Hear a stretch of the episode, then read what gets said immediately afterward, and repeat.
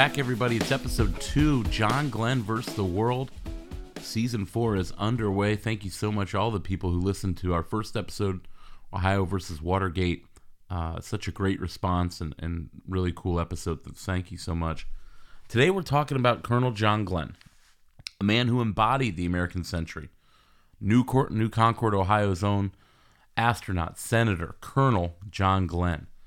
Um, I saw a TV show called American Badasses on, and, and Glenn was one of the finalists, and he really was a badass.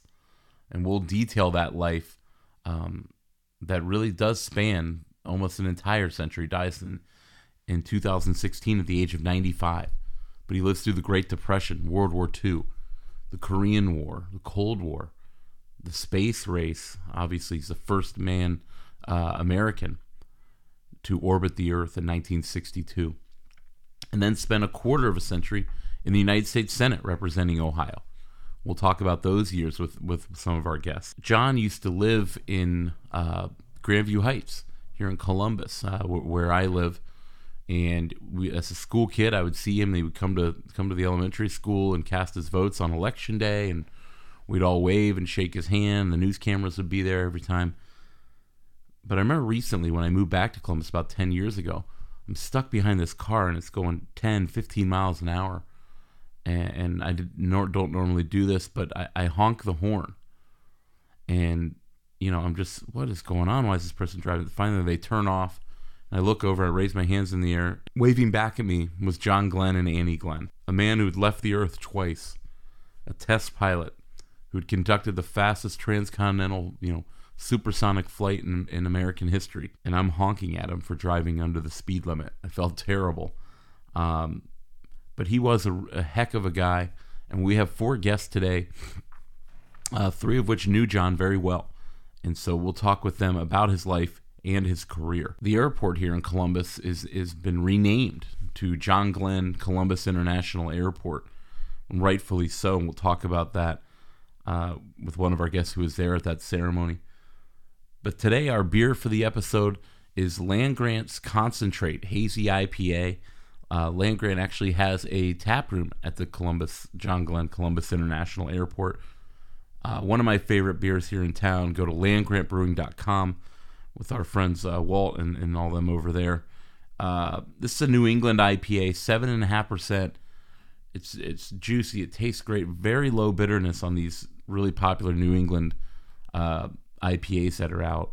Uh, Concentrate is is their main one, and it's really good stuff. We're having one today uh, while we talk about it. So if you're ever at the airport, you can go support my friends at from Land Grant Brewing there as well, or go to their awesome tap room and beer garden in Franklinton, just outside of downtown Columbus. Again, landgrantbrewing.com. Today we got four guests to talk about John Glenn. We knew if we were going to talk about John, we had to cover everything.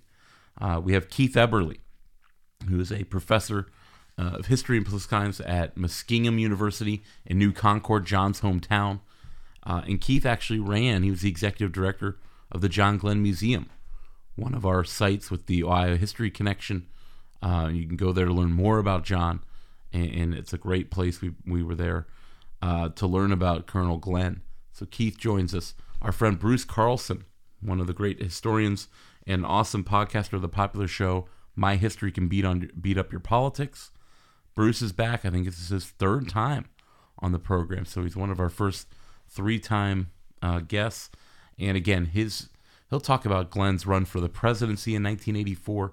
He recently did an awesome podcast about the 1984 Democratic primary, and really, there's a lot of similarities between the 2020 primary, um, and, and we'll point some of those out with Bruce Carlson Again, buying history can beat up your politics. Go look that podcast up. It's one of my favorites out there. We'll also talk with Trevor Brown, who's the dean at the John Glenn College for Public Affairs at the Ohio State University. We'll talk about the development of that school and John's retirement, how important it was to him, and all the great work that they're doing at, at, here in Columbus. And lastly, we sit down with Herb Asher, professor emeritus of political science at The Ohio State University. Uh, Herb knew John. He was the director, the original director um, for the John Glenn College. Got it off its feet. Uh, you see him all the time on TV. He's a political commentator uh, here in, in locally, and, and also an author. So Herb knew John well, and we'll talk about uh, John's career with Herb Asher. But that's enough of a preamble. John was not a man to mince words. And so we'll get started right away. It's episode two John Glenn versus the World. Three, two, one. Booster ignition and liftoff of Discovery and One American Legend.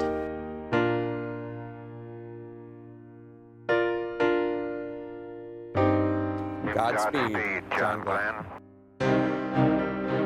Roger, zero G, and I feel fine.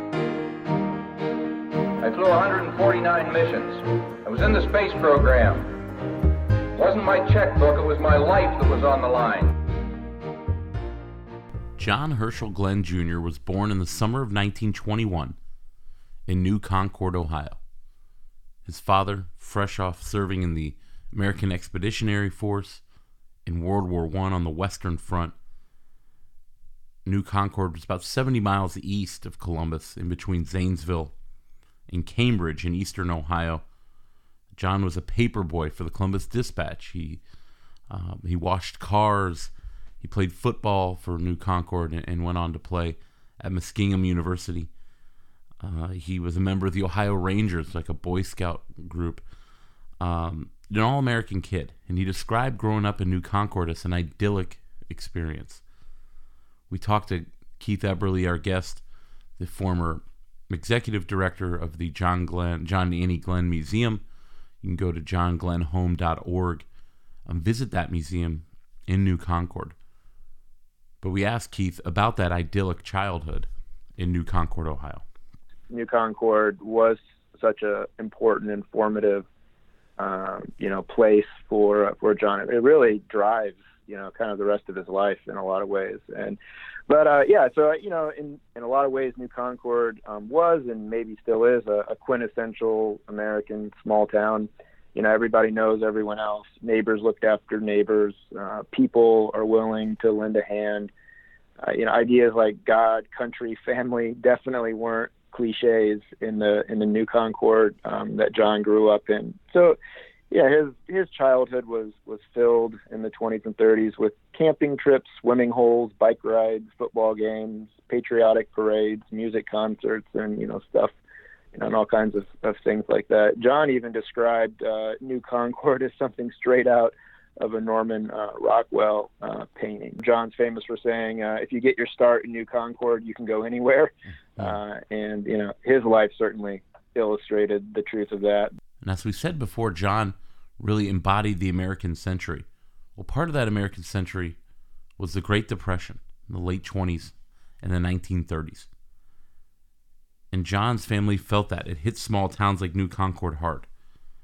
Um, but we talked with Keith about the effect of the New Deal and the Great Depression on John's political views, as he would be a Democrat his entire life and he attributes some of that to the program started by FDR that helped his family. You would definitely look at the Depression and the New Deal as a kind of formative influence on his, you know, future as a as a Democrat. Um, but yeah, I mean, it, you know, it was you know the Glenns, um, like a lot of other American families. Uh, you know, I always I always talk to my my students about um, you know, Americans really finding their faith in the American dream, you know, really shaken by the Great um, depression. You know, his dad, um, prior to the depression, had run two successful businesses: a plumbing business and a small car dealership. And while these were prosperous in the 20s, you can probably guess that a new car and a new water softener weren't high on the priority list for most people living um, through the, the depression. So um, even though the the Glenns didn't suffer as much as some, you know, life uh, definitely uh, got um, got hard um, for the Glenns, and, and this kind of culminated um, one night in 1932. Um, John uh, kind of overhears his parents at the kitchen table, uh, basically saying they may not be able to to continue making the mortgage payments, um, and the bank may um, have to uh, foreclose on uh, the house. And you know, John was 11 at the time, but uh, as you probably know, you know, 1932 was also um, the year that FDR um, was elected uh, president. And, and, and immediately one of uh, his first New Deal initiatives was something called the Homeowners Loan Corporation, um, and then later, uh, you know, a few months later, or maybe it was even the next year, um, the Federal Housing Initiative uh, was formed, and both of these New Deal agencies were designed um, to curtail the foreclosure um, process and help American families, you know, make their their mortgage payments, you know, during some of these um, tough uh, tough years um, of the of the Depression. And and you know, and John. Um, you know, basically, you know, kind of said it, it was this, you know, experience and um, and this kind of lesson that he learned um, that he carried with him for the rest of his life. And he and he kind of I always I've always appreciated his what I think is a very um, simple but also appropriate kind of definition of liberalism. You know, he basically said he uh, you know I learned that um, government can play a role in changing people's lives for the better. You know, that's um, kind of John's uh, simple uh, sort of democratic liberalism. You know, and later on, certainly JFK and Robert Kennedy have a, a big role in, in his future in democratic politics. But um, it was that experience during the, the Great Depression that really gave him the, the personal feeling um, behind uh, his kind of political path. John would go on to attend the local university, Muskingum, and, and he would have a love of flying. He would take flying lessons, get his pilot's license, we talk with Keith about John Glenn learning to fly. Great stories there. The actual first time John ever flew in an airplane, uh, he was eight years old, and his father, uh, was kind of an adventurous guy too, and just kind of asked John if he'd like to go for for an airplane ride, and John immediately said yes, and he uh, he immediately loved um, you know everything about uh, flying. But then uh, while he was in in school at at Muskingum, uh, he was able to take some uh, flying lessons uh, in Cambridge, Ohio, and that's really what set the table, um, or really made him um, eligible to to enlist in uh, the Army Air Corps. The, the funny thing about the Army Air Corps so so John did enlist in the Army Air Corps um, shortly after, um, or I should say that he tried to enlist in the Army Air Corps shortly after um, Pearl Harbor. Uh, for whatever reason, uh, the Army Air Corps never called him back, uh, and so he waited a, a, few weeks after still not hearing anything. Uh, he went to uh, the naval um, recruiter in uh, Zanesville, um, Ohio, and instead enlisted as a naval aviation uh, cadet. you know, he, he didn't know at first if, if maybe he was AWOL of the uh, the Army Air Corps, but yeah, nothing ever came of it. I mean, presumably they just lost the paperwork somehow. But anyway, so John um, ultimately uh, enlisted in the, in the Naval Aviation Corps.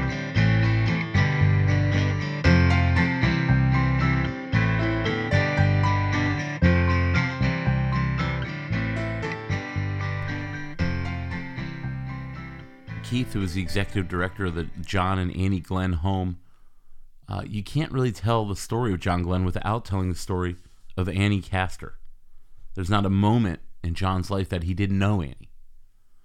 Uh, we also will talk with Trevor Brown, who knew Annie with his work as the executive director of the John Glenn College at the Ohio State University. But Annie was an incredible person. We talk with Keith and we talk with Trevor about Annie Castor and John's 73 year marriage to the woman of his dreams. John and Annie's love story, it's one of those stories that if someone wrote it in a book, you know, you'd say it's ridiculous, you know, that real life doesn't work that way. Uh, but believe it or not, for, for John and Annie, it, it really did. Um, so, yeah, John uh, met Annie in the playpen when he was only a few months old um, his parents and Annie Annie's parents were supper club friends, and you know they got together, and John and Annie were put in the same playpen together. You know, not more than a, a few um, a few months um, old. So yeah, you really it really isn't exaggerating to say that John and Annie were together um, from the from the very beginning. You know, they were they were playmates as young kids, and then by the time they reached middle school and high school, they were boyfriend girlfriend um, that uh, that certainly continued um, while they were in college um, at Muskingum. Um, you know, fairly early on in college, they they intended uh, to get married um, after uh, they graduated, but Pearl Harbor and World War II certainly changed that a little bit. But ultimately, uh, they were married. I believe it was April 3rd, 1943, and so they were um, they were married for a little over 73 years. Well, they were seven decades or more of marriage. Uh, they were two halves of the same orange. They were just inseparable. Um, if you ever wanted to see two people in love with each other throughout all their life, they would be the models of that. They just sort of never lost the romance. She was 75% of the time when you saw him, you saw her. Uh, she was she was off and about. But we like to take pride in, in her as well here in the Glenn College because she was as much a hero as he was, albeit in a different way, a kind of quiet hero. Uh, many people know, but many people don't know, that she had a profound stutter growing up. Um, and growing up in the cocoon of New Concord, uh, she was comforted and nurtured by her family and friends and the community members. But when they left the, the safe confines of New Concord, it was a real shock for her, um, especially when the senator became much more of a public figure and she was in the public eye. Uh, she would tell stories in her later years um, about his uh, being, you know, thrust into these crowds and meeting people, and treating her like a pariah almost. She'd be meeting with the wives of other senators and start to talk and stumble over her words, and they would just walk away from her, leaving her feeling um, very bad. Uh, one very positive thing about Senator Glenn, in light of his relationship with her, I did not know them when she struggled with her her uh, speech impediment, but the story always was that he never finished her sentences. He never um, interrupted and said, "Well, what Annie meant to say." Just let her use her voice as best she could to tell her story. Um, and then eventually, she she conquered that speech impediment um, and she was able to go to a speech therapy program that allowed her to, to give voice to her ideas and thoughts. And if you heard her speak now, you wouldn't have any idea that she, she had a stutter. Uh, and then ultimately, the American Speech and Hearing Association named an award after her, the Annie, that commemorates uh, and acknowledges those who have um, championed those who have difficulty expressing their thoughts. And so, some major award winners are people like James Earl Jones was the first award mm. winner, and you'd think of Darth Vader and how powerful his voice was. According to Senator Glenn, if you were sitting next to him at a dinner table, he couldn't get a sentence out, but if they turned a camera on him, he could speak in um, complete sentences.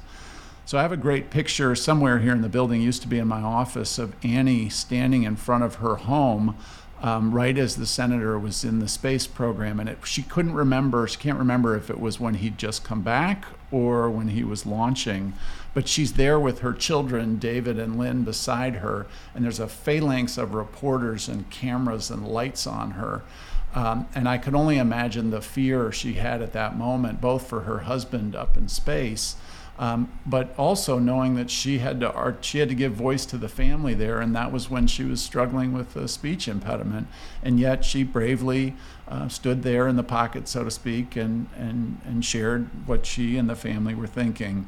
Um, it's a different kind of bravery, but it's one we, we often point to here. Uh, gives a lot of power to students here to see, oh, there's different ways to be engaged in, the, in public life. On Sunday, December 7th, 1941, John, then a college student, is driving to Annie's recital at the Brown Chapel at Muskingum University.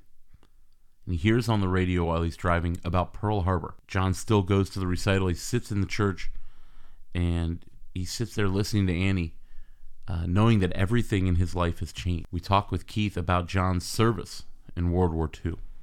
Yeah, so yeah, John uh, John was in, in the South Pacific um, during World War II. Um, kind of as I said, he, he enlisted um, shortly after uh, the Pearl Harbor attack. His um, squadron was deployed uh, to the Marshall Islands, and that's where um, he uh, conducted the majority of his uh, his combat missions. He ultimately ultimately uh, flew about 59 combat missions uh, during World War II. John's an excellent fighter pilot. He wins six distinguished flying crosses during his service.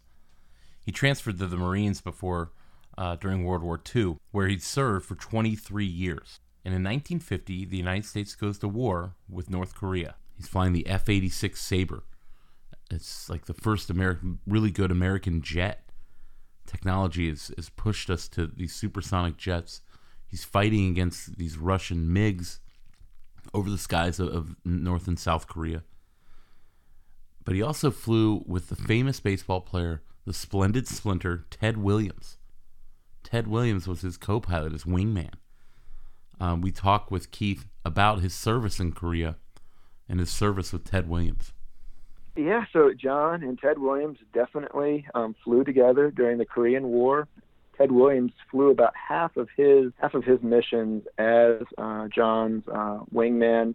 You know, I, I think one of the, the more interesting things about um, about that particular story is, you know, uh, of course, John knew about Ted Williams, the baseball player, um, but he was also very impressed with uh, with Ted Williams, the the pilot. You know, and it, and it wasn't just because of his you know willingness to kind of sacrifice so much personally for his country, um, but also because Williams was a very technically skilled and uh, and competent pilot. You know, John was more than happy to have uh, Williams as his uh, as his wingman.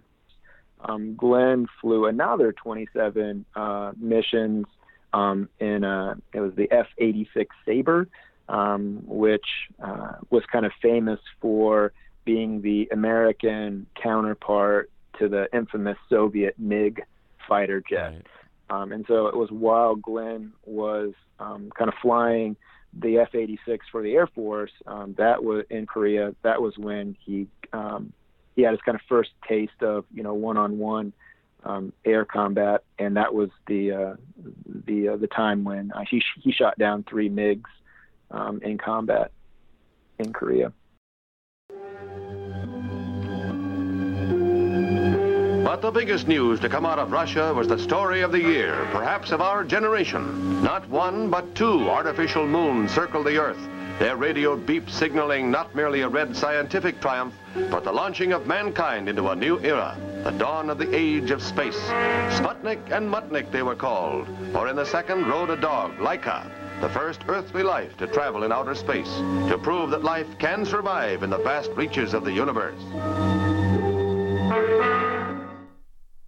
On October 4th, 1957, the world changed forever. The Soviets lost, launched Sputnik, a satellite, into, into Earth's orbit. It caused a panic across the country as the United States had lost the first part of the space race. We talk with our guest, Bruce Carlson, the host of My History Can Beat Up Your Politics, about what Sputnik did to the American psyche at the height of the Cold War.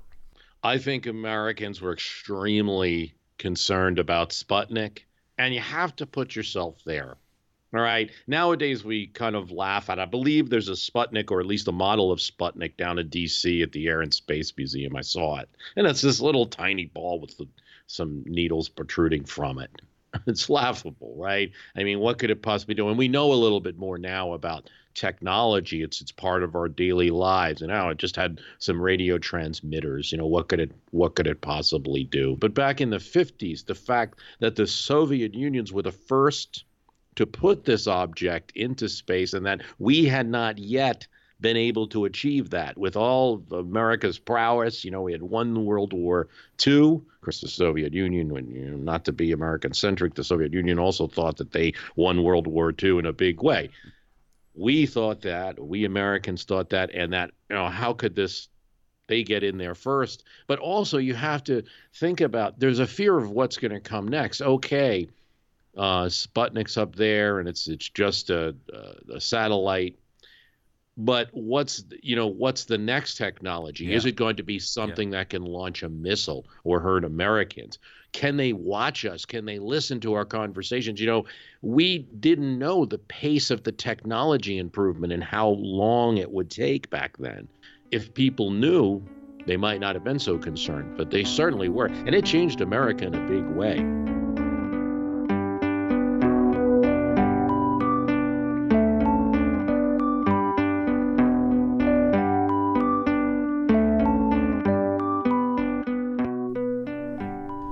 Also in 1957, the same year as Sputnik, John Glenn really became a celebrity. For the first time, he becomes famous. John had the idea to make the first transcontinental supersonic flight. It goes from New York to California uh, in a little over three hours. breaking a record. And when NASA's founded in 1958, um, and they announced the Mercury 7, the first seven astronauts, in April of 1959, John Glenn is one of those men. These guys are instant celebrities and heroes, and John really stands out even at the first press conference I watched. Uh, he's just a Boy Scout, and he, he really gets it, and he connects with the American public. We talked to Keith Eberly, you know, about the training for the legendary Mercury missions, those first American astronauts. We didn't really know what we were doing. We couldn't get rockets off the ground, incredibly dangerous work, and just how difficult and challenging that training process was. Yeah, it was it was a it was kind of a wicked, a wicked, uh, I guess, selection process, and then um, and then you know ultimately training uh, process. But yeah, they you know they selected uh, the Mercury astronauts, you know, not surprisingly because they were you know the best of the best, and they had to pass a barrage of physical and psychological tests. I, I think the the one the one that you know that I could never forget um, was uh, something that was nicknamed the steel eel, um, and that involved uh, uh, the scoping of the lower intestine and uh, I, will just sort of let your imagination run mm-hmm. wild with uh, with that one. Yeah, it was it was not um, pleasant um, to say the least. I think it was about as bad as it sounds. But the training and the testing, you know, really didn't um, stop uh, there. And you know, and I always thought, you know, kind of in a lot of ways, this the training process for the for the Mercury flights was a little bit like throwing spaghetti um, at the wall and seeing what stuck. You know, like, or maybe more accurately, just trying to guess what might be important.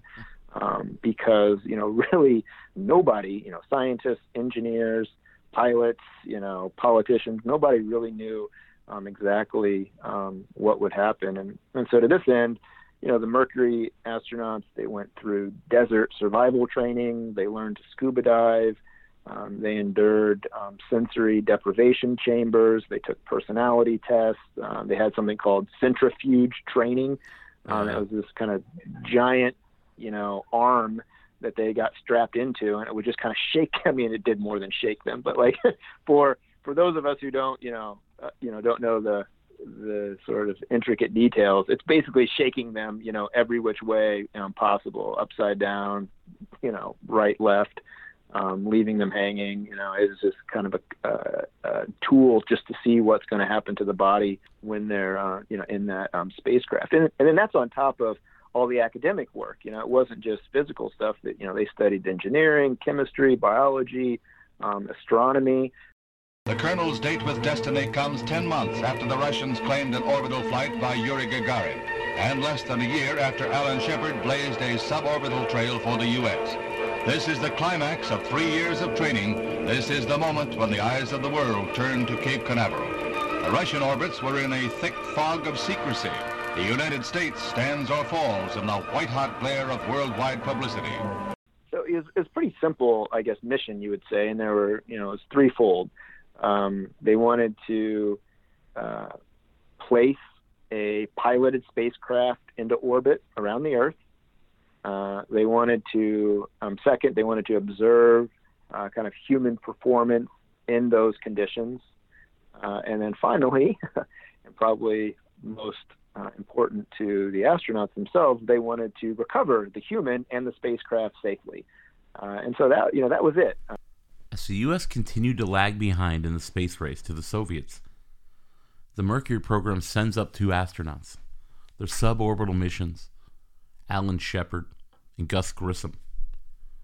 But the third man to go into space and to go into real space is John Glenn. Glenn's third, but he really becomes the first astronaut. This rocket lifts him on February 20th, 1962. It's called the Friendship 7. Actually enters the Earth's orbit. And John Glenn enters the public consciousness as a hero we listen to the, the famous launch call and those famous words that were spoken by Mission Control Godspeed, John Glenn. Godspeed, John Glenn. 10, 9, 8, 7, 6, 5, 4, 3, ignition, 3, one, zero. Roger, the clock is operating. We're underway. John takes off, like we said, February 20, 1962, and it's an incredibly dangerous mission. These guys had never ridden a rocket like this. He, he carried a note in case he splashed down and was not retrieved in the South Pacific. Um, these guys didn't know if this mission would work. The note said, I'm a stranger. I come in peace. Take me to your leader, and there will be a massive reward for you in eternity. It's translated into several South Pacific languages just in case he gets, you know, lands and is captured or whatever. But really, so far, early in the mission, everything is going great. Roger, zero G, and I feel fine. Capsule is turning around. Oh, that view is tremendous. Roger, turnaround has started. Capsule turning around, and I could see the booster during turnaround just a couple of hundred yards behind me. It was beautiful. Uh, roger, seven. You have a go. At least seven orbits. Roger, understand go for at least seven orbits. It's John's, you know, transmitted back to the American public, you know, his famous zero G and I feel fine. On the ground, there is a problem. There's a warning light that the heat shield was loose. And suddenly now they're telling John it was supposed to be seven orbits, like we heard. Suddenly, at the end of the third orbit, they're telling John that he needs to, to re-enter and he needs to land. The autopilot went out, you know, on the on the first after the first orbit. John's flying it manually. He feels like something's wrong. If this heat shield's loose, when he re-enters the atmosphere, uh, the capsule will burn up. John will be killed. He starts to figure out what was going on. We talked to Keith uh, just about this heat shield issue and how close John actually was to not making it. He figured out what was going on. He knew that that the reason they kept asking if the landing bag was still attached um, to the heat shield was because they must be worried that um, the heat shield might be uh, slipping or, or might possibly slip off during um, reentry. The thing of it was, though, you know, NASA um, or at least Mission Control never told him that directly. Um, they, you know, there was a pretty pretty hot debate um, among the, the Mission Control um, crew about uh, and the the other Mercury 7 astronauts who were in the room with them about whether or not um, John should be told explicitly that there was this potential um, problem. Um, but ultimately, they they decided not to tell John that there was this potential problem, uh, and that really bugged um, John. In fact, the um, he firmly believes that you have to tell um, the guy in the in the capsule um, if there's a problem, because if for some reason uh, you know communication would be lost between the capsule and mission control, you know there the guy you know in theory would have no idea um, if uh, you know or would have no idea what the problem was and couldn't really you know do any problem solving or or you know make any um, adjustments to uh, to deal with the problem. And so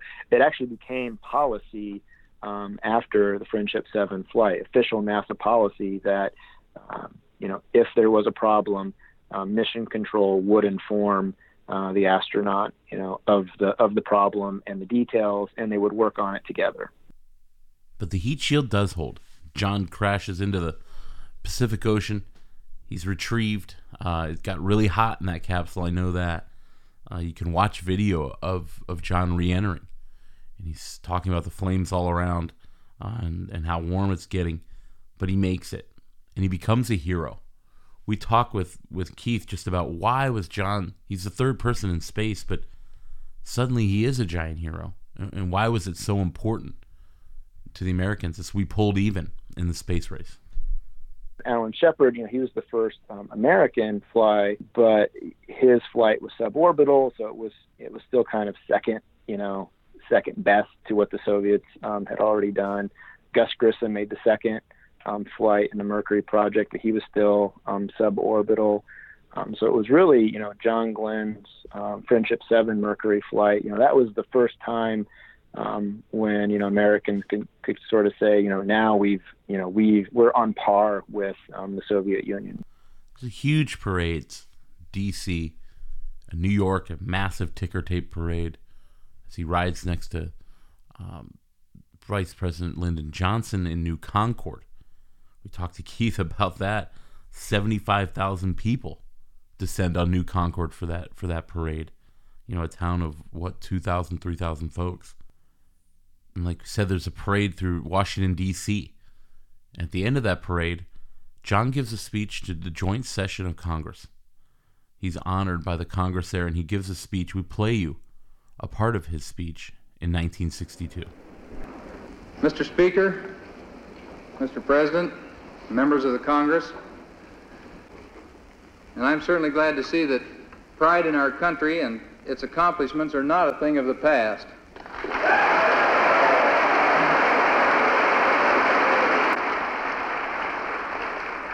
I know I still get a real hard to define feeling down inside when the flag goes by, and I know all of you do too. The launch itself was conducted openly and with the news media representatives from around the world in attendance. This is certainly in sharp contrast with similar programs conducted elsewhere in the world and elevates the peaceful intent of our program. Today, I know that I seem to be standing alone on this great platform, just as I seem to be alone in the cockpit of the Friendship 7 spacecraft. But I'm not. We are all proud to have been privileged to be part of this effort, to represent our country as we have. As our knowledge of this universe in which we live increases, may God grant us the wisdom and guidance to use it wisely. Thank you.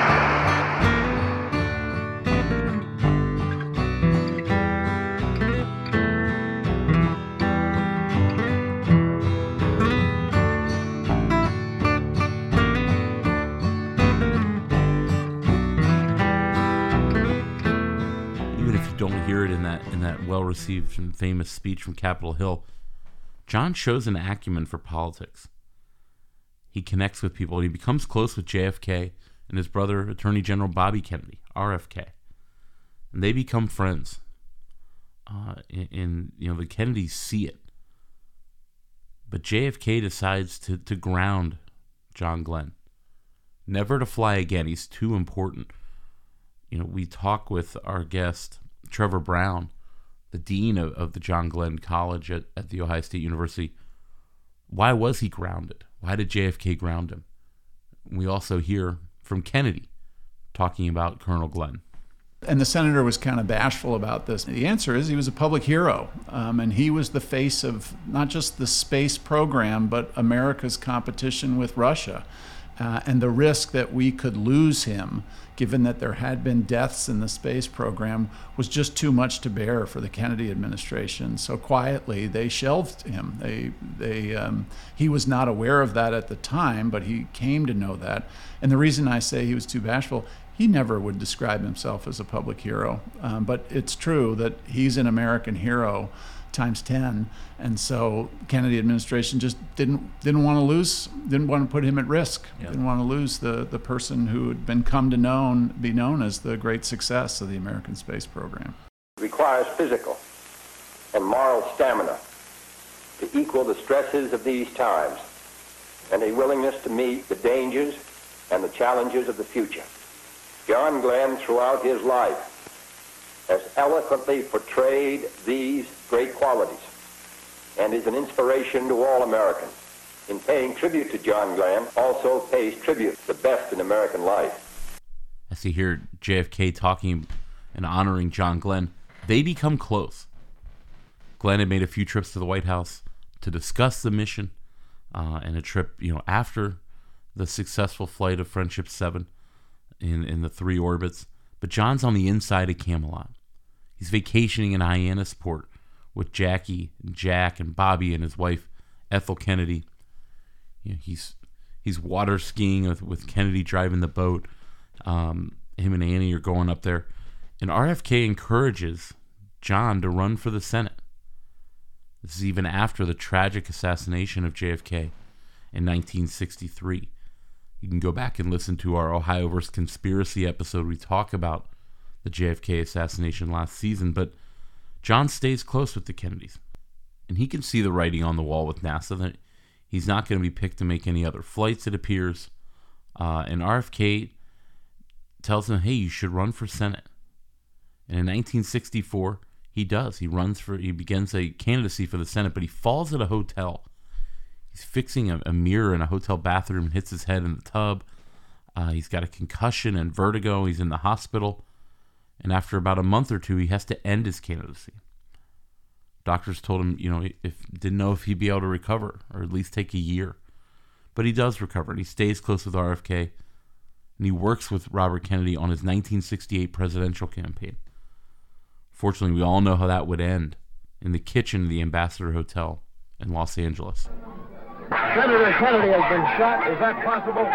Oh, my God. Senator Kennedy has been shot and possibly shot in the head. I am right here. Rafer Johnson has a hold of a man who apparently has fired the shot.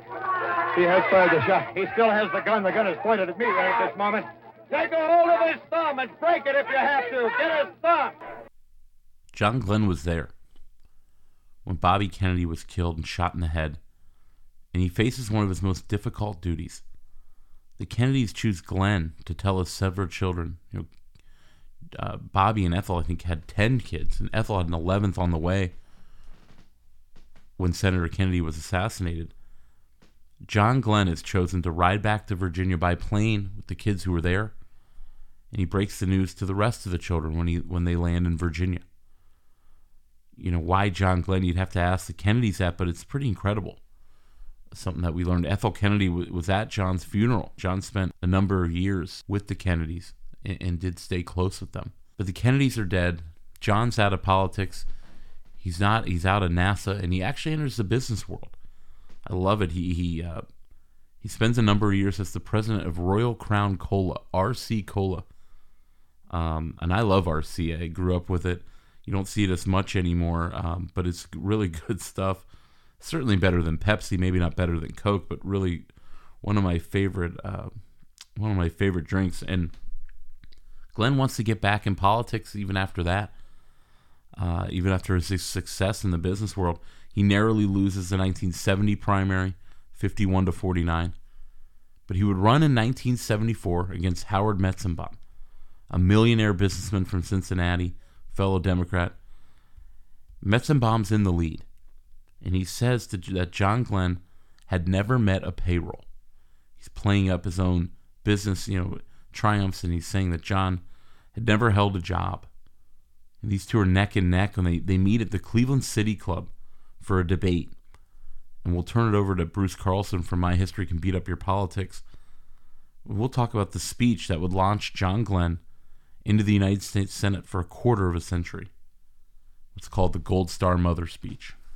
In 1974, Glenn wins the primary against Howard Metzenbaum. And one of the things is Metzenbaum's very wealthy, and he says, he makes a comment that John Glenn never had a job in his Yeah, life. And great. I know that for you and I, you know, that's just crazy that you would say that against an American hero. But you have to remember, and this really persisted throughout John Glenn's career, there was a little bit of snickering about this, like this astronaut getting involved in, in politics. So while it, there was popular support for him among the political elite, there was this little bit of snickering about it. What's he doing in politics? And, you know, while Reagan had entered and a few celebrities had entered politics, you know, you didn't have as much of it as you have, obviously, today. Um, so 74 primary happens, and Metzenbaum says, you know, John Glenn's never had a job in his life. And John Glenn doesn't respond, waits for the debate, and just unleashes a bomb on Metzenbaum. I had spent 23 years in the United States Marine Corps. I was through two wars. I flew 149 missions. I was in the space program. It wasn't my checkbook, it was my life that was on the line. Go with me as I went the other day out to a veterans hospital. Look those men out there with their mangled bodies in the eye and tell them they didn't hold a job. You go with me to any Gold Star mother and you look her in the eye and you tell her that her son did not hold a job. You stand in Arlington National Cemetery where I have more friends than I like to remember, and you think about this nation, and you tell me that those people didn't have a job. I tell you, Howard Metzenbaum, you should be on your knees every day of your life thanking God that there were some men, some men, who held a job. And they required a dedication to purpose and a love of country and a dedication to duty that was more important than life itself. And their self sacrifice is what has made this nation possible. I've held a job, Howard.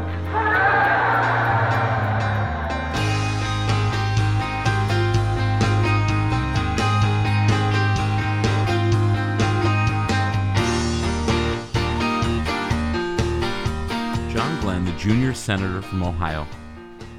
Uh, he's been a household name now for 15, 20 years in America. And in 1976, he's being mentioned as a possible vice presidential candidate to the Democratic nominee and future President Jimmy Carter. He goes down to meet with, with Carter in Georgia, in Plains, uh, and he goes to the convention at Madison Square Garden. He's a keynote speaker. We talked to Bruce Carlson uh, about this speech and, and how it bombed. Uh, reminds me of the 1988 Democratic Convention. A young, up and coming governor from Arkansas is selected to introduce the nominee, Michael Dukakis. It's a man named William Jefferson Clinton. Clinton's speech was 33 minutes long. They're all sitting there waiting to hear from their nominee. They're going to win the, back the presidency after eight years of Reagan. And this young Arkansas governor just won't stop talking. The crowd is booing. They, they want to hear the nominee. The only cheer he gets is at the end when Clinton says, in conclusion. And people start going nuts. And finally, they bring out Dukakis. Um, Clinton's career was almost killed by that speech. A dud of a convention speech. He, but he goes on the Tonight Show and makes fun of himself and plays the saxophone. And just like always, uh, you know, Bill Clinton gets out of it. Uh, but Glenn was not so lucky in 1976 at Madison Square Garden. You know, he's definitely in contention. But at the convention, you have to have Barbara Jordan who's speaking and Right. electrifies the convention. It's so much that Robert Strauss is the chair and he keeps banging the gavel to get them to stop. And so Glenn, he makes a speech which is very general and it's about the responsibility of government to the people. He doesn't talk about the Republicans. He doesn't talk about the Democrats. He doesn't talk about Jimmy Carter. He makes the speech about government and when it's over, there isn't really even applause. One of the things uh, David Barry says is that, you know, John Glenn couldn't electrify a, a fish tank if he threw a toaster in it. John Glenn would spend 24 years in the United States Senate. And we introduced to the program our, our guest, Herb Asher, professor emeritus in political science at, at Ohio State, uh, a man who knew John, helped him develop this great college that was his legacy in his retirement. Uh, we sat down with Herb actually at the John Glenn School in, in um, on the Ohio State campus, and he we had a great time talking with Herb. Uh, but we talked with him about his Senate career and what interests John Glenn. I think if you had a choice of saying, well, Senator Glenn or Colonel Glenn, Colonel might be more attractive. I think the Senate, in some ways, was so frustrating in terms of, you know, the posturing, the uh, getting things done, and all of that. But he served four, four terms and uh, 24 years, right? Yeah, Yeah. yeah, yeah. So it was, uh, and I think the the areas he took the greatest pride in were certainly uh, the focus on nuclear nonproliferation would certainly be one. Trying to heighten concerns about weapons of mass destruction more broadly, and then a whole variety of things that really deal with, I'll say, the nuts and bolts of, nuts and bolts of governing. How do we do this better? How do we do it right? How do we make sure that we're not wasting taxpayers' money? That sort of thing, which is never something that gets a lot of publicity or a lot of coverage or whatever. But uh, so he really was interested in the governing, the nuts and bolts side of things. John Glenn rises up the food chain on Capitol Hill, and in 1984, he decides to put a serious run together for the Democratic nomination for president. We're going to listen to some commercials that his, his campaign ran, but this was a serious campaign. We talked with Bruce Carlson. There was a movie called The Right Stuff based on a book by Tom Wolfe that came out in 1983. Kind of launched his, you know, his presidency. Unfortunately, like Bruce says, and Glenn says, the movie wasn't very good. Um, the famous book telling the you know the story of the astronauts. But Glenn was a obviously a very recognizable name. He'd been in the Senate for 10 years. He had the political experience to make a run. When was the last time a leader asked the American people for commitment and sacrifice, not just promising whatever they want to hear? When was the last time a leader set lofty goals and challenged us to reach for them? He calls for a rededication to excellence and opportunity, for leadership that is honest, courageous, common sense. And I'm still American, red, white, and blue enough to believe that we can out-invent, out-research, out-educate, out-produce, out-market anybody in this world. That's the leadership we need. That's John Glenn. John enters this 1984 Democratic primary, and there's a great episode, our guest Bruce Carlson, that we'll hear from uh, his podcast, My History Can Beat Up Your Politics, did a breakdown of the 1984 Democratic primary and the similarities between that and our current crowded, gosh, what was it, 24, 25 candidates here in 2020. The main favorite is not Glenn. He's probably the number two favorite going in um, but the lead favorite is Walter Mondale, Jimmy Carter's vice president, kind of the standard bearer, uh, you know, the old reliable Democrat in the race. We talk with Bruce about those similarities between 1984 and 2020. And we'll hear another commercial uh, from John Glenn's presidential campaign.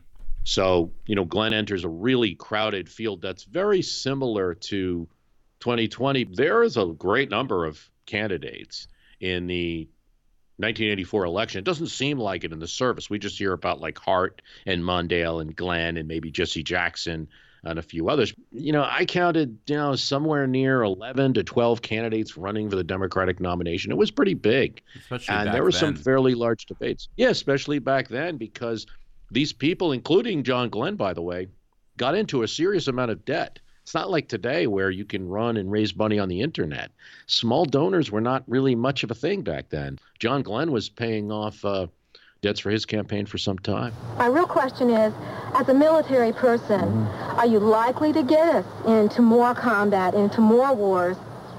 Tell me what, what we can expect from your background yeah. and how you will handle those kinds now, of Now, I'll tell you this. I think as a military person, I am less likely, and let me tell you why. I have a military background, as I said, 23 years in the Marine Corps. I've been there. I've been shot at myself. My plane was hit on 12 different occasions. I know the terrors of war firsthand. I know what it's like to come back from a mission and sit down and have to write a next of kin letter to people I knew in the States, friends. Your husband isn't coming home. Your father is not coming home. I know what that's like. And that sears your soul, I can tell you that. I don't want to see combat ever visited again on anybody if we can possibly prevent it. And nobody is going to negotiate any harder for peace than I will. John Glenn for president. Leadership for the future. Yeah, you have a front runner, Walter Mondale, who's a former vice president, and he's the vice president under Carter.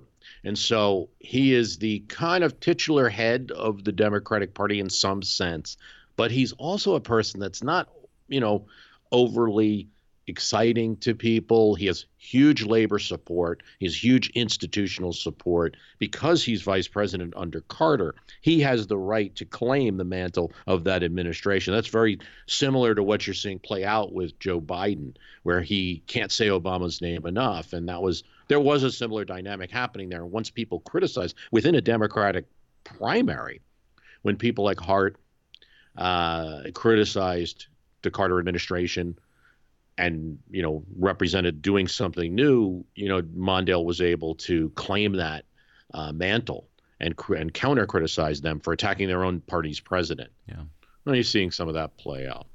John's campaign really was, like we said, he's the number two favorite in the race, but it gets off to just a rocky start.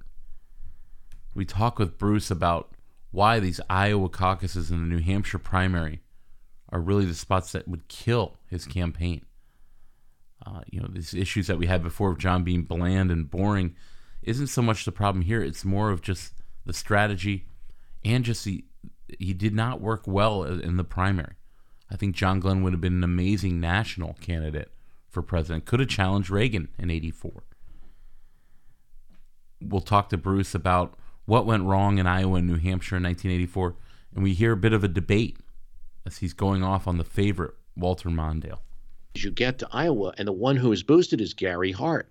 because he has some support there. He's been campaigning there a long time. When everyone's attacking each other, Mondale Glenn, people in Iowa just say, well, we've had it with these two. We want somebody with new ideas. We're picking Hart. And so Hart is the beneficiary of Glenn attacking Mondale. You get into New Hampshire, not too much later, Hart has some momentum.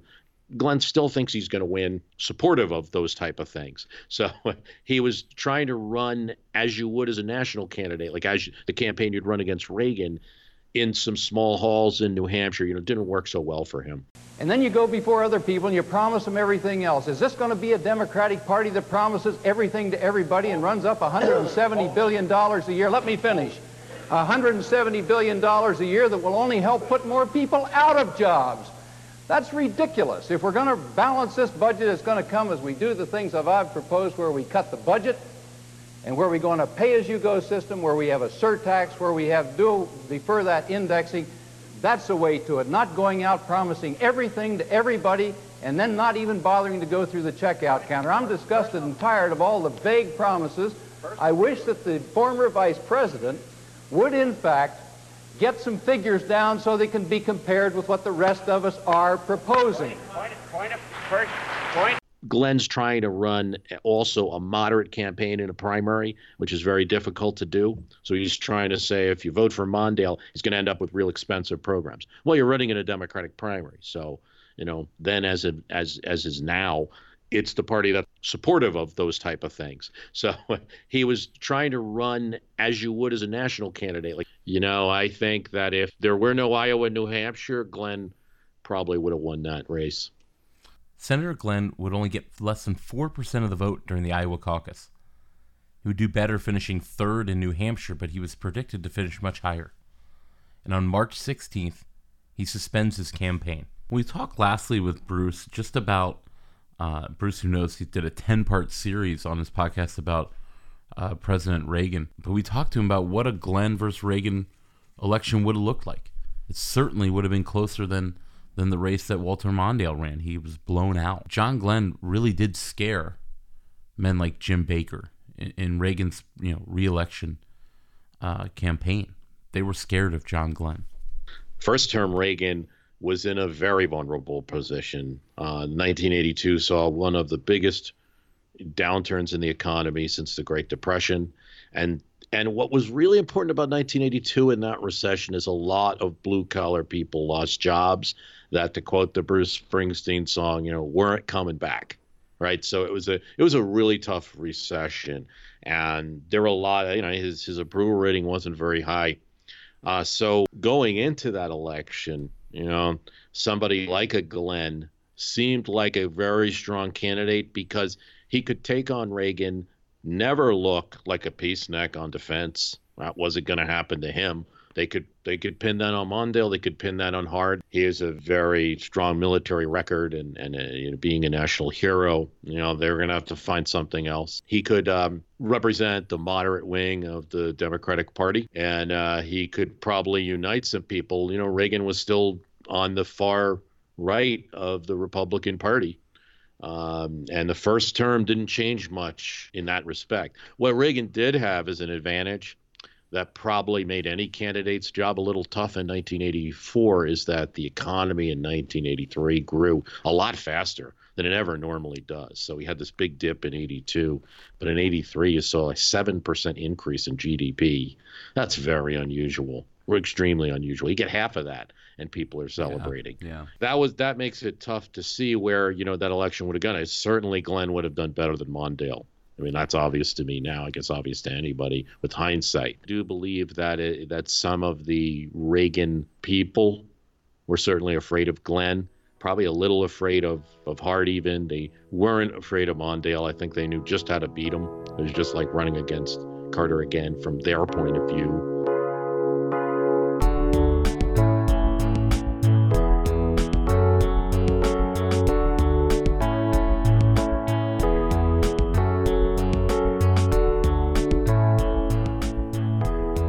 Remains in the Senate from into the 80s into the 90s. He runs for re-election in, in 92 against Mike DeWine, our current Ohio governor. Uh, we talk with Herb Asher just about how really politics changed while Glenn was there. uh, and they've really changed for the worse. And it's still the mudslinging that we see today. He was so mad at Mike uh, at Mike DeWine because I think they ran some anti-abortion, you know, commercials against him or whatever, and uh, you know, he, he had a certain, uh, you know, I mean, the way politics was going was just, uh, and of course, once he left office in '98, to just see how, you know, anything goes now in campaigns whatever was just appalling to him. he, yeah, he really, in some ways, he was from a different era, and uh, and he'd feel very comfortable with uh, you know Republicans like Bob Dole and Gerald Ford, and you know, and uh, you know, who brought a certain common appreciation of civility. You know, that's not to say he couldn't be partisan, he couldn't be, he, but no, he and he and what surprised a lot of people is he really was very liberal. You know, he wasn't, you know, Bernie Sanders, you know, but but the, he had a very liberal voting record on a lot of issues, social and economic and all that. So, uh, but he, he always had the sense that he never lost touch with his roots, never lost touch with New Concord. John retires in 1998. He, he's he leaves the Senate and he decides he's going to start a school there and be associated with, with the great state university. But he's got something else going on. We talked to Herb uh, about Annie Glenn, who he knew well, as, um, and he, you know, Annie's pretty funny. But John decides, and he's working on this for years, he's going to try and get back into space in his retirement.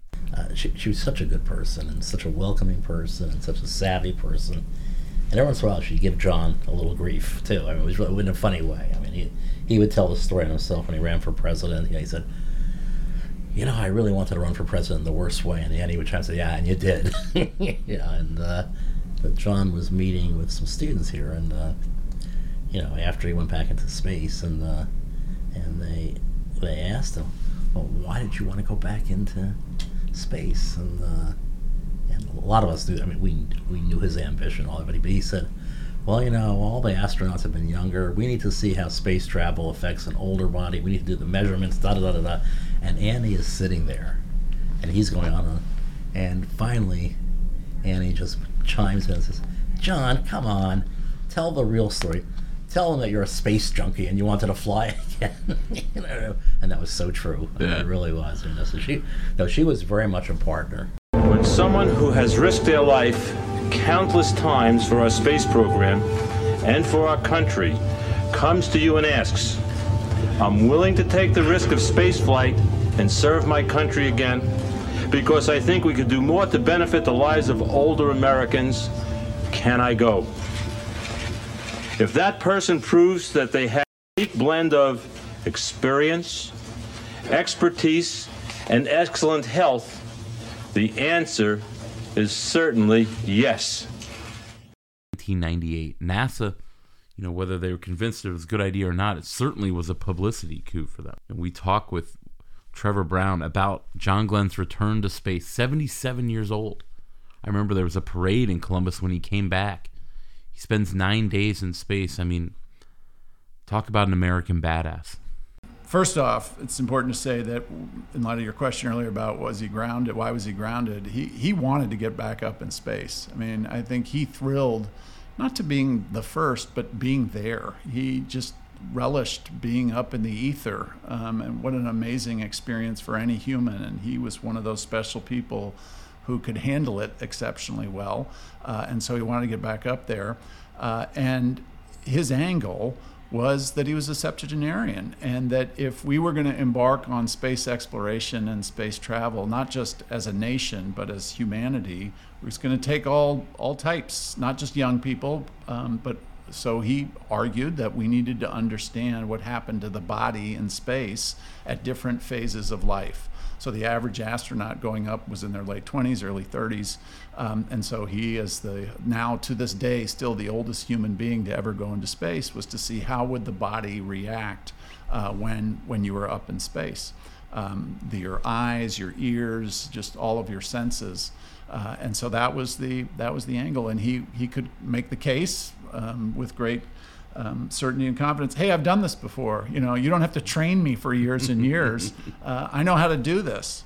Uh, and so I think it was an it was an easy sell. He was such a recognizable figure to so many different parts of the country, given his status uh, across so many different phases of his life. So to have somebody of that that was that recognized go back up in space, it really did shine a spotlight on the on the space program and the shuttle in particular. And he was he was very frustrated when the shuttle program was grounded. Yeah. He um, he was a real advocate for having humans in space and and having a, a vehicle that the government controlled and owned, the space shuttle, and could and humans could pilot pilot.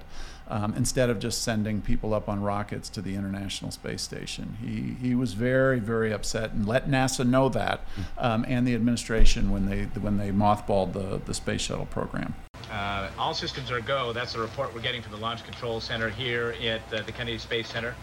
That's the President and the First Lady getting up to see the launch. Let's just listen for the rest of the way. T minus 10, 9, 8. We have a go for engine start. 5, 4, 3, 2, 1. Booster ignition and liftoff of Discovery with a crew of six astronaut heroes and one American legend.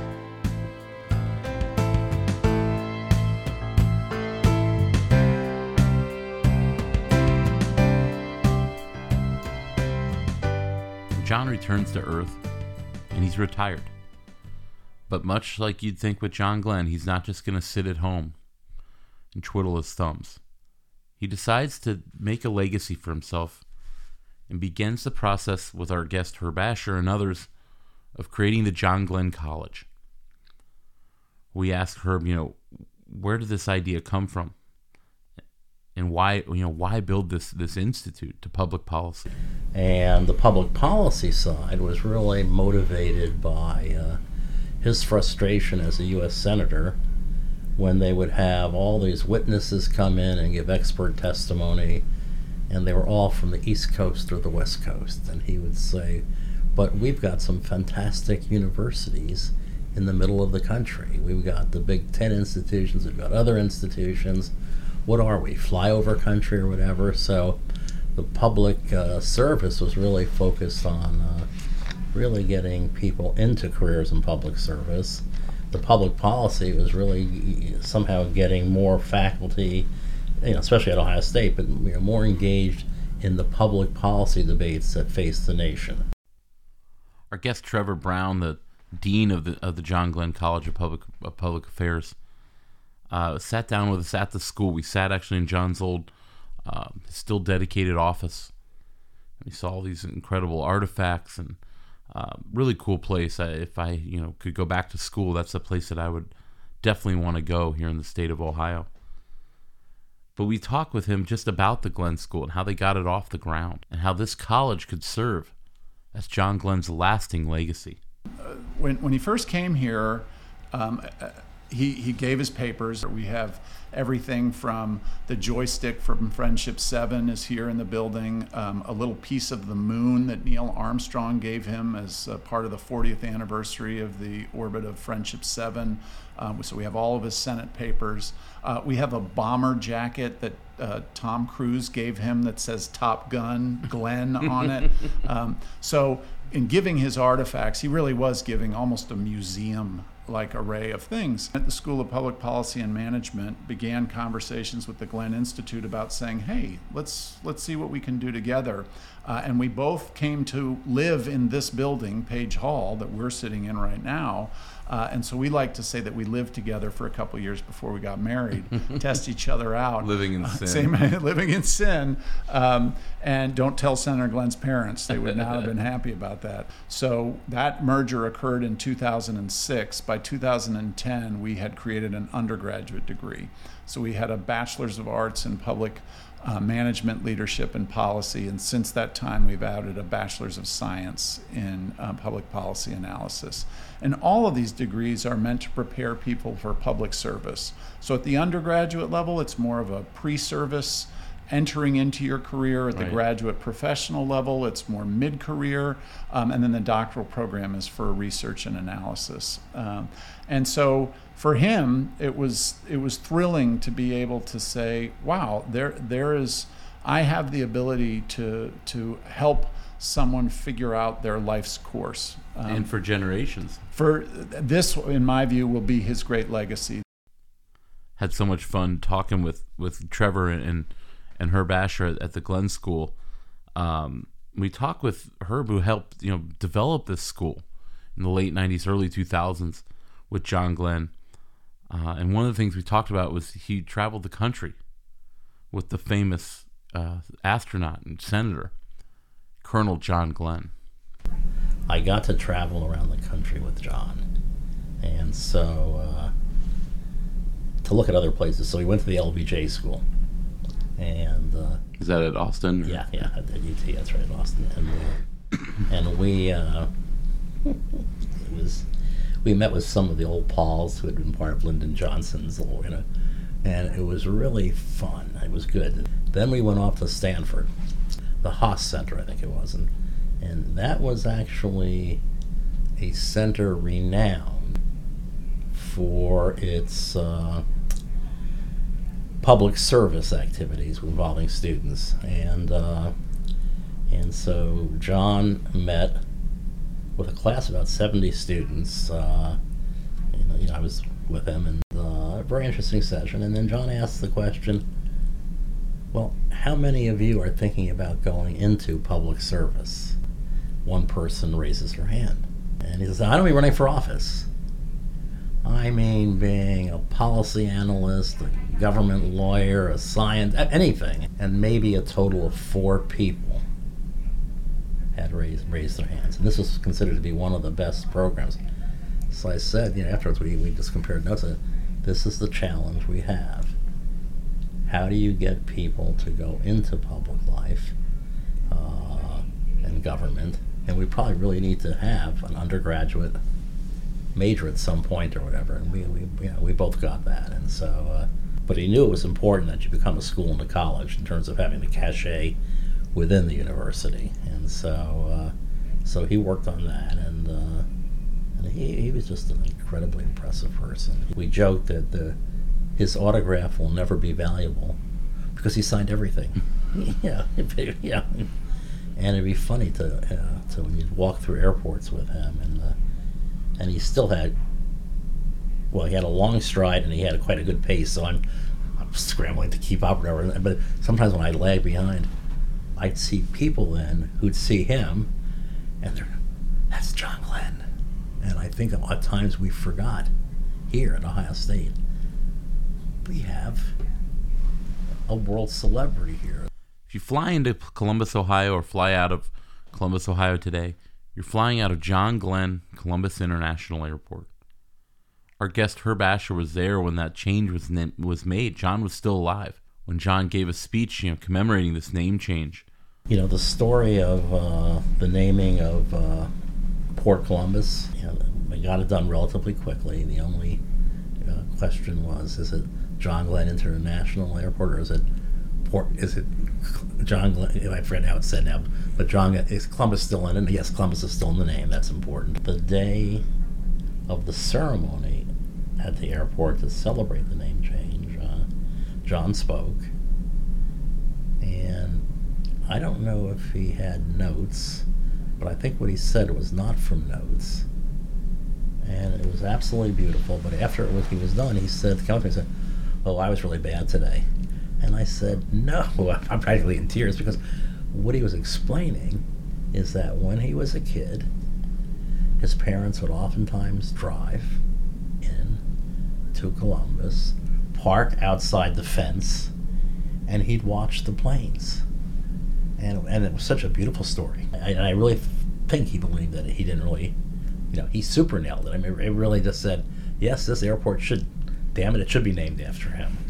Both of our guests, Trevor Brown and Herb Asher, knew John Glenn as he got older, and they both happened to recount, without me asking, their final conversations with John Glenn in the in the weeks before he died. They each spoke in it, even at 95 years old. The senator still has some incredible insight and some incredible lessons for all of us. Um, you have a little bit more perspective. Uh, the last conversation I had with him was about two or three weeks before his death. He was at home, not feeling well, but well enough to talk on the phone. Um, and he was listening. He'd lost his sight, and he was very sad about that. But um, he still loved to consume information, and so he was listening to a book on tape about the War of 1812. So there we were. He was lamenting the outcome of the 2016 election and saying, eh, "I wish that uh, my candidate had won." I said, "But you know, I'm listening to this story about the War of 1812, and God, it was awful. We were at war, but we didn't know who we were at war with, and you know, it was in the middle of a presidential election, and a we lot a lot we, of strife we, in Congress we, during that too. Yeah, we we made it through that, right? So we'll make it through this period. You know, I I and I I take great comfort from that because I don't know that he knew he was going to pass away within a month, but I think he knew this was coming to an end, and you can see someone at that phase being bitter and sad. I think he was, even in spite of things not going the way he wanted them to, and, and seeing some of the institutions and social norms that he felt that he was a part of begin to erode, he was still hopeful. He believed in the democratic experiment, believed in small d democracy, and believed in the American people that we'll, we'll get through this, this period. I came by his office uh, to see Kathy Dancy, who was his assistant. I walk in, and Kathy says, Oh, uh, I'm on the phone with the senator. Uh, he's uh, he's not doing very well today. Yeah. Uh, and then she says, Senator Herb just came in. So she puts me on the phone, and as soon as we start talking, he is energized. You you would never know. I mean, He'd die a couple weeks later, yeah, right? yeah, yeah. His it was his body that failed him, not his mind. And so we're talking. We're talking for a good half hour, and finally Kathy says, "Guys, this is my phone. I need to." Hmm. But what we talked about, and he was very disappointed, obviously, in Hillary's defeat. I had no use for Trump. But we started talking about this is the relevant point. He said the only he said Herb, the only thing I feel at all good about are some of the names that are being mentioned, some of the generals, and he particularly mentioned Jim Mattis, and said you know Jim Mattis is just first rate. If he in fact, and there were some a couple of other generals. I don't know. I don't know if he mentioned Kelly specifically, McMaster, but but he said generals plural. He said you know, you know Jim will go in there. President tells him to do something stupid. He'll explain to the president why he shouldn't be doing it. President insists, he'll try again. President keeps on insisting. Uh, Mattis will try to enlist other people to help the president come to an understanding. And if really, and if ultimately, you know, you can't, and it's really bad, Mattis will leave, and he'll leave with dignity. You know, and, and that's exactly what happened. John Glenn dies on December 8th, 2016, here in Columbus, Ohio. He's buried at Arlington National Cemetery with full military honors and as a senator and an astronaut. All the news stations, CNN here locally, they ran the hours long tribute. Vice President Joe Biden spoke. He had served in the Senate with Glenn. He gave, gave a touching tribute. I remember watching that. You can go watch it on, on YouTube. Our guests were there. Trevor Brown will close our show talking about why, you know, why was John Glenn so extraordinary? And really this idea that he was so ordinary that he was extraordinary. He first off would never differentiate himself uh, to others, right? Right. I mean, it would never say what made me different or special. He would never say that. I mean, I think that's an absolutely fair question you're Yeah. asking, but but the fact that I wouldn't ask him that. No, but but if you did, he would answer it by saying, "I wasn't any different than anybody else," right? And that's what made him so special, right? For somebody of such amazing accomplishments, and if you think of those three primary chapters of his life, his military service, the space program, and his elected service, any one of those, we'd be building statues for him. Um, and yet, as you pointed out, he kept going, right? It was like, okay, well, I'm going to do this whole new thing. Um, and and yet throughout that he was the most humble person I, I ever met i mean for a guy who lived up in space he definitely had his feet out in the ground i mean Yeah. he just was um, such a, a, a normal person um, that that that i got to believe in my mind is like one of the most major accomplishments to be able to be that rarefied that special and yet make everybody around you feel like oh he's just one of he's just like me Um, and I think that's what was so appealing to people. He he embodied that American sense of aspiration and and, and exploration and wanting to be better, and yet always reminded us that he was just one of us.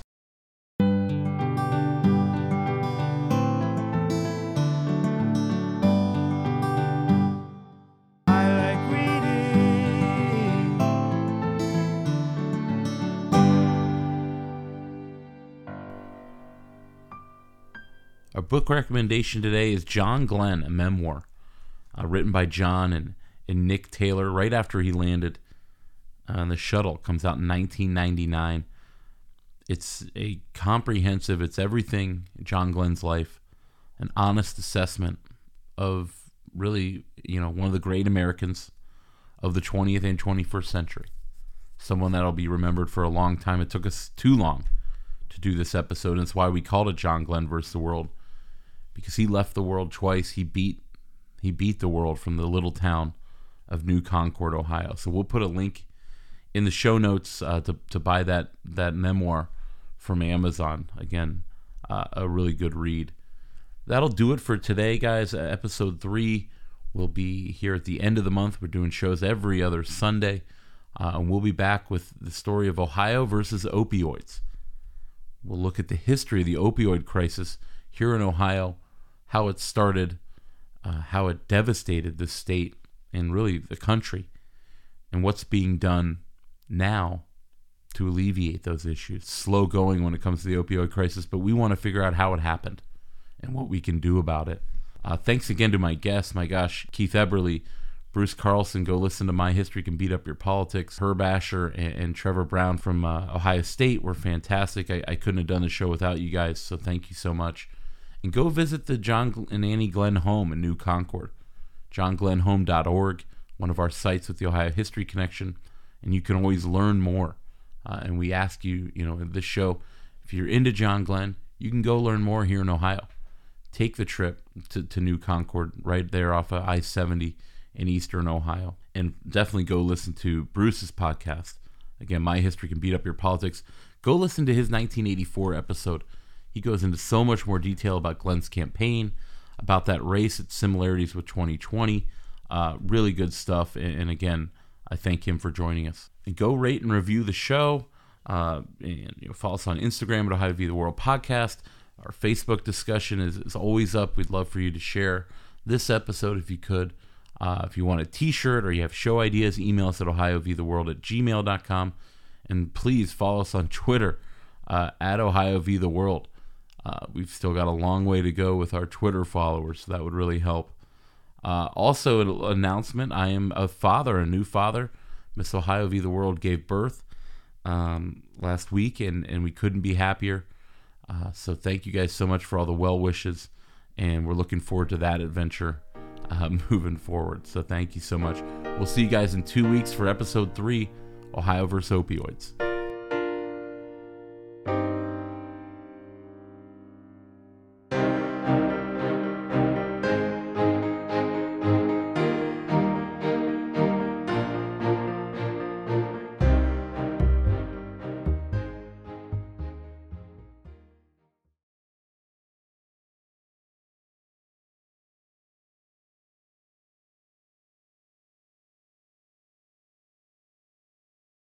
Welcome to Anthology of Heroes, the podcast that explores the most pivotal moments of history through the eyes of those who lived it. In this podcast, we don't spend our time recounting facts and dates. Instead, we follow in the footsteps of national heroes, kings, or ordinary people who lived and breathed the moments that shaped our world. We're not hemmed in by eras, borders, or religions. Instead, we seek out the tales of those who defied the odds and fought passionately for their beliefs. Whether they're right or wrong is up to you to decide.